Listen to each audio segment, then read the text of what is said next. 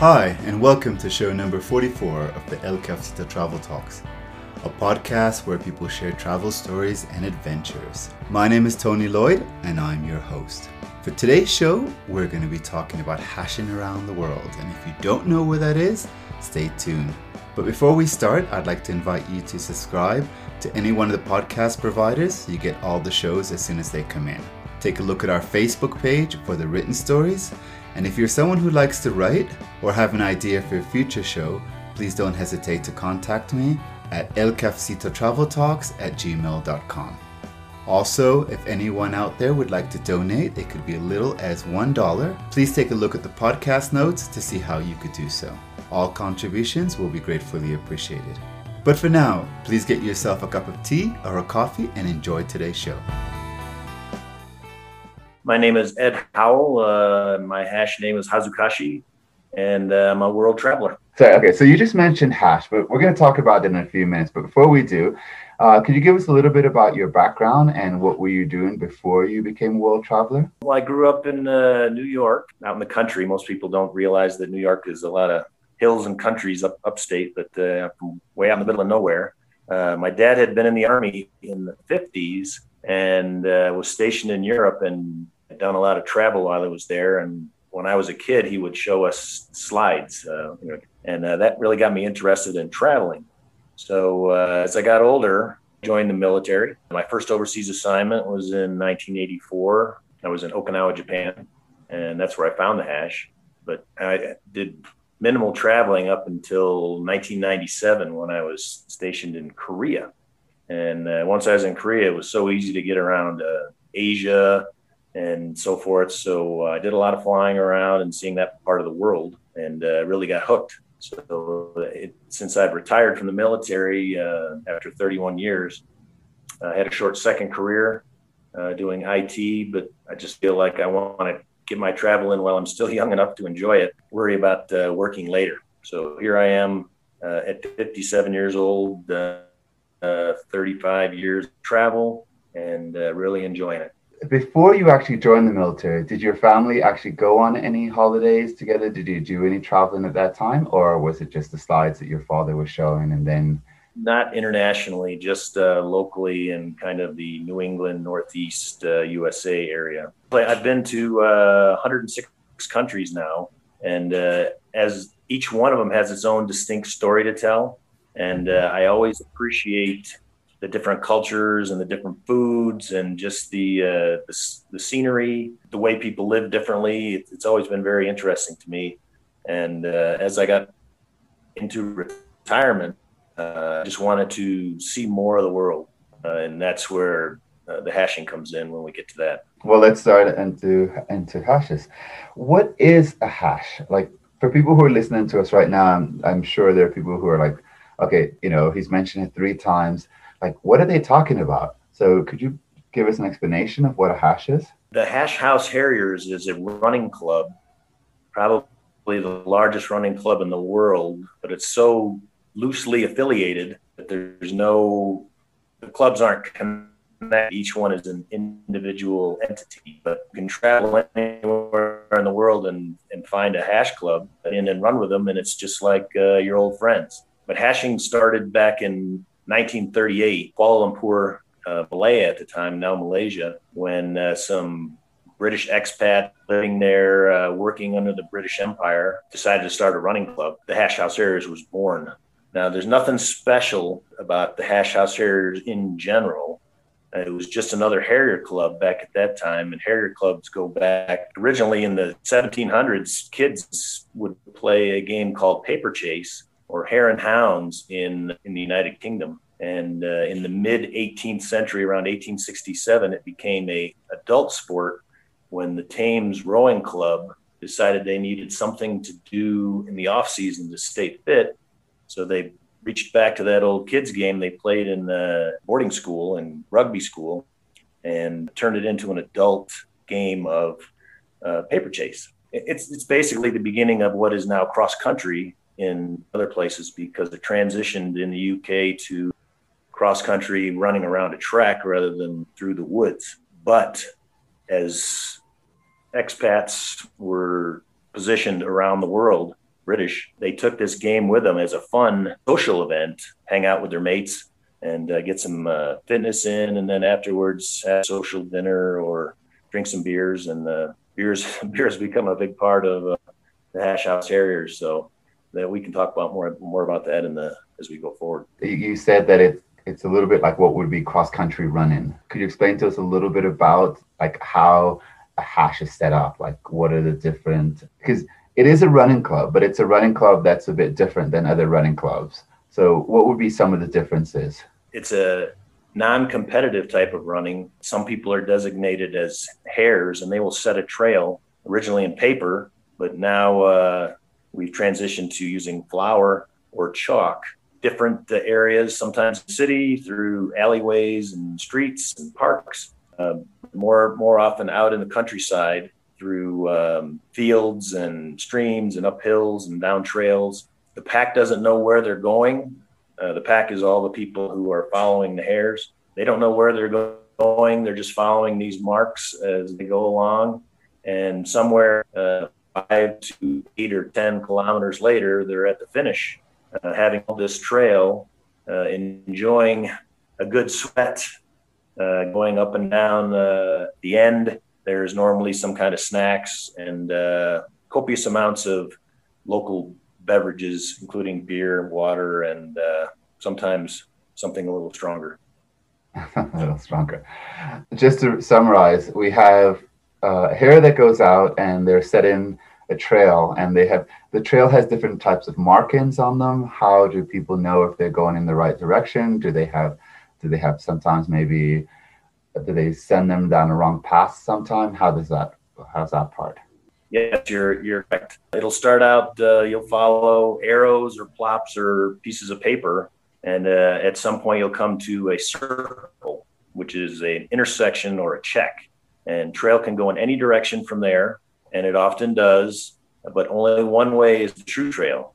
Uh, there can be several false trails in multiple directions. They will be terminated at some point, and at that point, you go back to the check and you look until you find a true trail. You'll hear people standing at the check saying, "Are you?" Meaning, have you found the trail? They'll either answer back no, or they'll say on, on, or true trail once someone has found it, and then everybody rallies again and uh, follows off in that direction until the next check. And uh, you go through a series of checks anywhere from three to 25, depending on the length of the trail and the type of train that's being used. Continue to follow different marks you get to the finish. I think that was a, really good explanation. You know, just so the audience know, I, I actually have myself ran more than 100 hashes. We can't see in camera right now, but as we're talking, I'm actually wearing my hash, my Hash House Harrier shirts. You have decided that when you retired, that you are going to travel the world doing different hashes, and you've also set up a, a web page for this, right? Yes, it's uh, it's gotothehash.net. It's a comprehensive website that uh, lists contacts for all the hash clubs around the world. It has a calendar of uh, hash events for the next three years. Uh, it has various uh, historical links. Uh, I, have written up an extensive history on the Hash House Harriers, uh, not only on the original club, but as I travel around the world, I write uh, articles on various uh, cities and countries and different aspects of the hash house Harriers, and that's all linked off my website. At this point, you are in Ecuador. You've done a hash here in Ecuador, uh, but how many of the countries have you hashed in? Uh, Ecuador is actually my 94th country that I've hashed in. I'm on a, uh, in retirement now. I'm on a quest to hash in at least 100, so I'm closing in on it.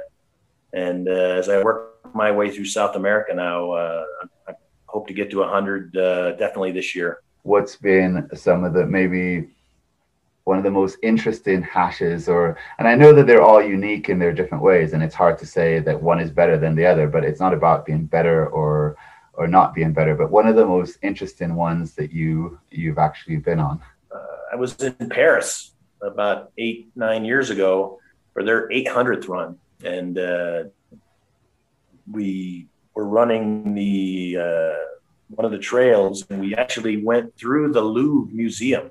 The Hares had organized; they had a contact through the Louvre, and uh, we ran in the front door. We had a picture on the spiral staircase, and then we ran out the back door and continued on through the city. Uh, it's just crazy things like that that really make hashing a funny and interesting uh, event. Uh, I also really enjoyed uh, Bali, Indonesia. Some amazing trails there through the uh, rice paddies and the jungles uh, of Upper Ubud area. I'm just getting into South America, and the, as I look around the different clubs, in I've counted 19 different hash clubs in in about seven or eight different countries here in South America, and I'm looking forward to uh, getting around to seeing as many as I can here. And uh, the terrain looks very good here. I like the hills. I like the dirt trails that are all around. So I'm really looking forward to it. If somebody's looking to go traveling and maybe they're a little bit concerned about how am I going to meet people while I'm traveling, that the hash is definitely a connector for that. Yes, that's uh, that's very true.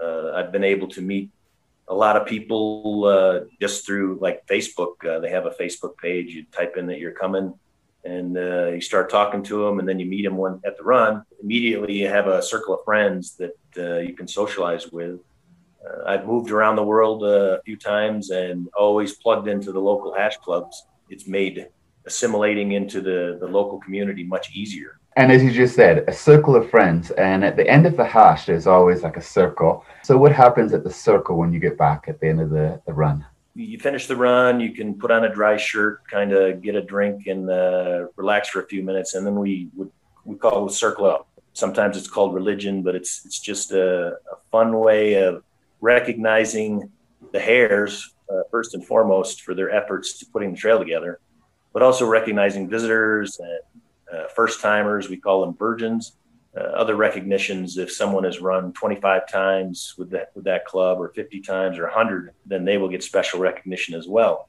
uh, the funniest part is though if you do something dumb on trail like fall down or uh, you know anything anything that uh, can be humorous you'll get recognized and brought into the circle and given uh, a down down down downs are what we call uh, a recognition of various things that take place on trail it's also the moment where people will get inaugurated into their hash handles or they'll be renamed. So explain a little bit about that also. Like, what does that mean? Well, my hash name is Hazukashii, and uh, that's Japanese for bashful. Uh, when I started running uh, 37 years ago, uh, I was kind of kept to myself and uh, like to run alone. So uh, they gave me that name. But hash names go back to Jakarta, Indonesia, back in the 70s they used to mail out the directions for the next week's run, but the mail wouldn't get delivered in a week's time. So instead of they they ended up putting printing it and putting it in local stores and hotels where people could go and pick it up. Now, when they originally used the real names, and uh, as other passerbyers picked this paper up and saw Joe's doing this or Joe's doing that, uh, it may have caused some issues with their work or whatever.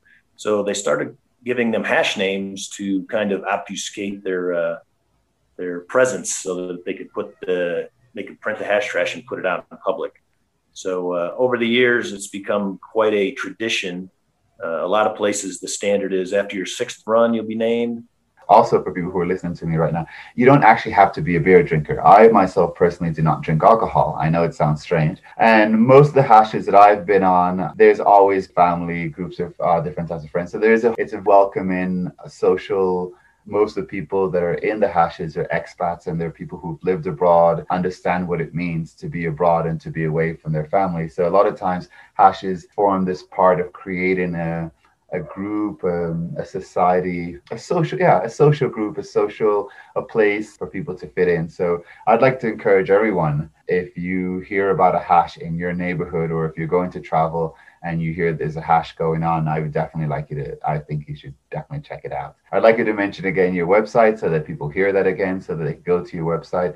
And you said that on the website, they could, they could see different places that the hashes are set up, right?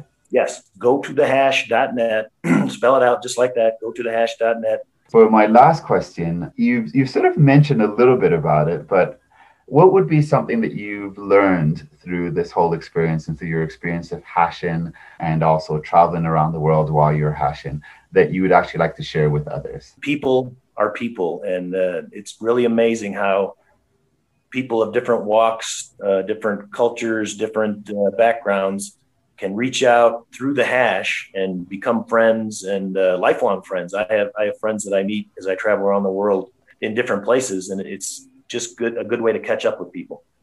Okay. And that being said, on on, enjoy, get into your 100 hash. We'll definitely be on the lookout for that on your website. Thank you very much. I really appreciate uh, the time you spent with me today. Thank you for listening in. Hope you enjoyed the story for today. And if you're interested in hashing, please take a look at the podcast notes to see the link on how you could do so.